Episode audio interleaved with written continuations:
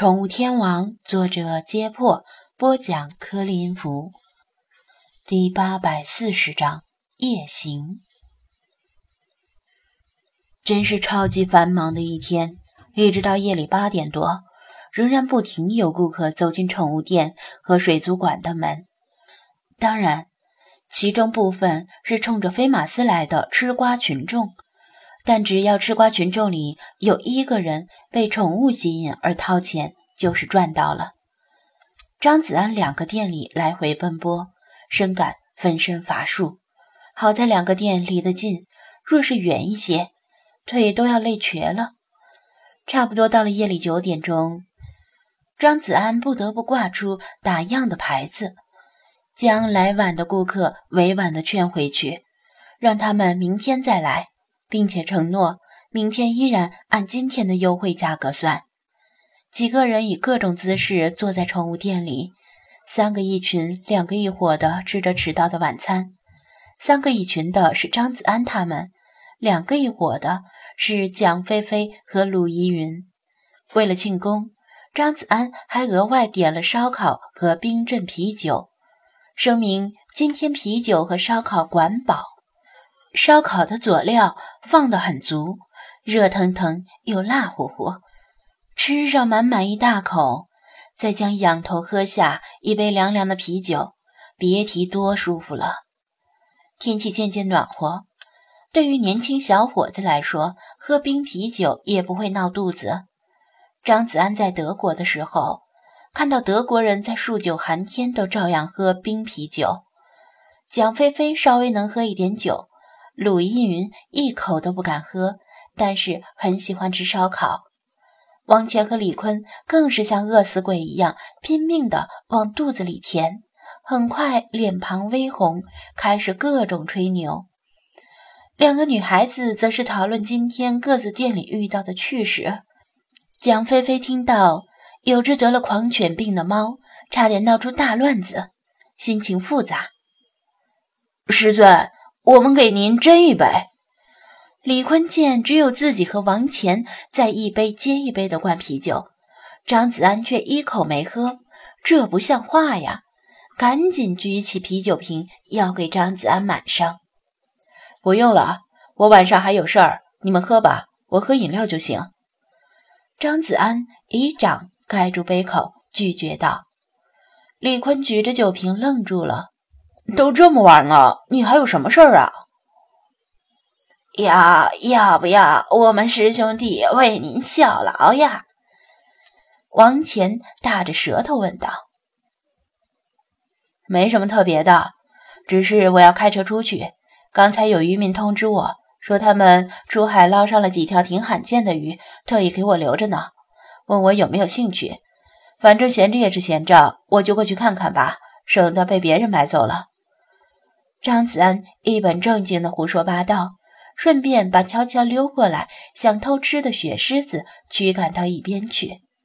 由于之前已经做过铺垫，无论王乾、李坤还是两个妹子都信以为真，真以为海边有渔民在等着他。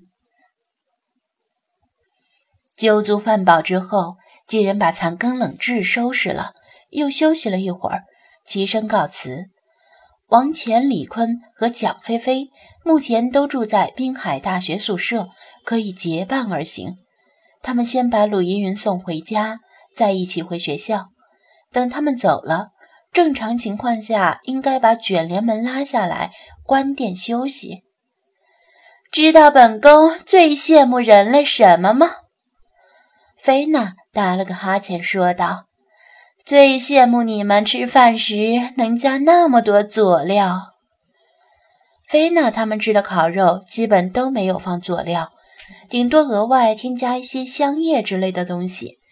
刚才看张子安他们吃的满嘴流油，不禁垂涎欲滴。其他猫也就是流流口水罢了，只有雪狮子付诸行动，想偷吃。其实。吃多了佐料不好，就算对人类也是一样的。白菜豆腐保平安。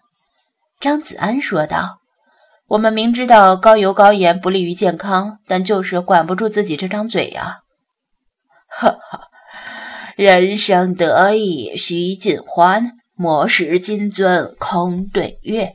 偶尔放纵一下也无妨。倒是子安，你说稍后出行，不知何故？老茶笑道。张子安一直向精灵们，特别是老茶和菲马斯，部分隐瞒了流浪猫的状况，因为这是他们释放了爱萌虫里的猫狗，才导致滨海市流浪猫数量激增。当然，他们是出于好意。那些猫狗在爱萌虫养殖基地里吃不饱睡不暖，还被随意注射药物。他们的行动令大部分猫狗得到了拯救，找到温暖的新家。即使有少部分猫狗沦为流浪动物，也不能因此而苛责它们。毕竟，谁也无法料到这样的后果。如果行侠仗义反而遭受谴责，那谁还会行侠仗义呢？因此，张子安只是说道：“我打算按照小雪提供的线索去找找猫神雕像。这么晚去，为何不等白天再去？”老茶并不怎么赞同。夜晚相对于白天，存在着诸多不安全的因素。白天还有其他事儿。”张子安说道。“其实还有一个原因。”就是他认为虐猫者很可能在夜晚实行虐猫行动，白天太容易被其他人目击。他想尽量劝阻虐猫者不要继续这种毫无意义的事儿。如果想发泄压抑在心底的情绪，可以另找其他方式，比如玩 FPS 游戏，或者学习拳击、跆拳道等搏击类游戏。偷偷摸摸的虐猫有什么意思呢？更何况兔子急了还会咬人，流浪猫如果被逼得走投无路，说不定就会反击。被挠一下、被咬一口都很疼，虽然几率很少，但万一虐猫者因此而感染了狂犬病而不自知，他知道这样的劝阻可能无效。心理医生不是那么容易当的，但有没有效是一回事儿，去不去做就是另一回事儿了。听说虐猫事件之后，他查询过相关资料。根据资料显示，虐待动物一般有两种原因：一种是平时承受压力过大，无意间发现虐待动物可以缓解自己的压力，偶然的行为成为了一种习惯；另外一种。就是个人承受了暴力或者冷暴力，却因为能力所限，不能够对施暴人进行反击，所以选择对弱于自己的生命下手来发泄情绪。猫狗这样的小动物就是绝佳对象。最麻烦的事儿，这样的行为很可能会在心理上成瘾，像吃了麦旋一样，停不下来。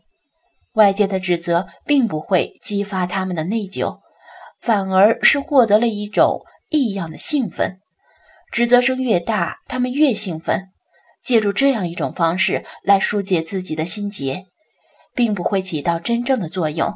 在兴奋之后，是更深的失落和痛苦。于是便想出更残忍的方式来虐待动物。不仅是普通人。连身为一国之君、执掌他人生死的大人物，也会因为压力而虐猫。从一九零四年开始，沙皇全家就躲在圣彼得堡郊区的皇村，不但不见大臣们，连亲戚当中很多大公爵也不见。尼古拉二世经常和大臣们吵架后，就躲起来去拿猎枪打猫。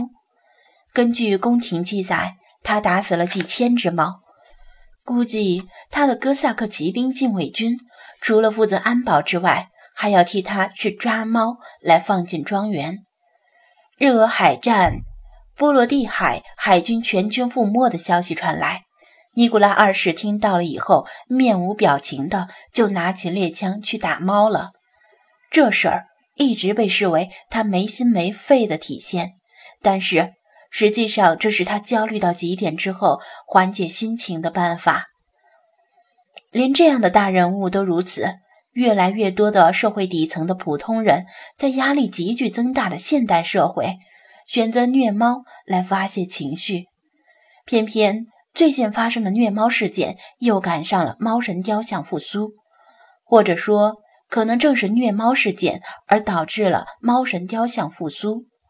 如果放任自流，猫神雕像汲取太多的信仰之力，成为精灵之后，可能引起很大的麻烦。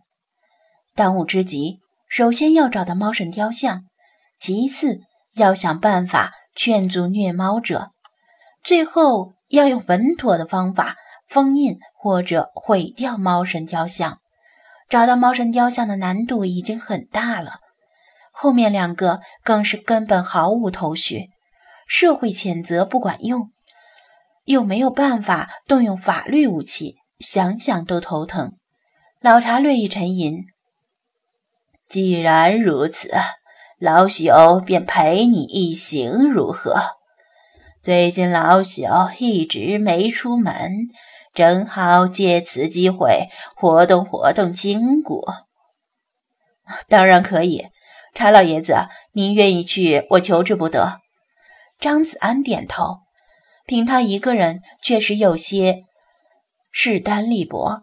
若有老茶相助，一旦遇到虐猫者，即使不能说服他，也能打服他们。那我也去吧。菲马斯站起来，抖了抖毛。店里全是脂粉的味道，我鼻子都快炸了，想呼吸一下新鲜的空气。他整天被好奇的影迷们。簇拥合影，毛发上沾满了各种粉底的防晒霜，以及高中低档的香水味道。有菲马斯帮忙当然好，追踪起来会很方便。菲马斯，你还记得猫神雕像的味道吗？张子安问道。菲马斯走到店门口，在地板上那个浅浅的白印附近闻了闻，又努力思索了一会儿。差不多吧，虽然时间隔得有些久，但这个现代城市里的青铜制品应该都差不多。何止不多，非常稀少。张子安笑道：“现代社会几乎没有大量使用青铜的地方，青铜最集中的位置应该是博物馆或者工艺品商店。”那就好。菲马斯点头。菲娜跳下猫爬架，本宫也去。他与猫神雕像所代表的邪神，自古以来便势不两立，当然不会坐视不理。喵喵喵！陛下，春宵苦短，趁他们出门，咱们可以互相舔毛。雪狮子急忙劝阻：“你还是留在店里吧。”张子安却拒绝了。为何？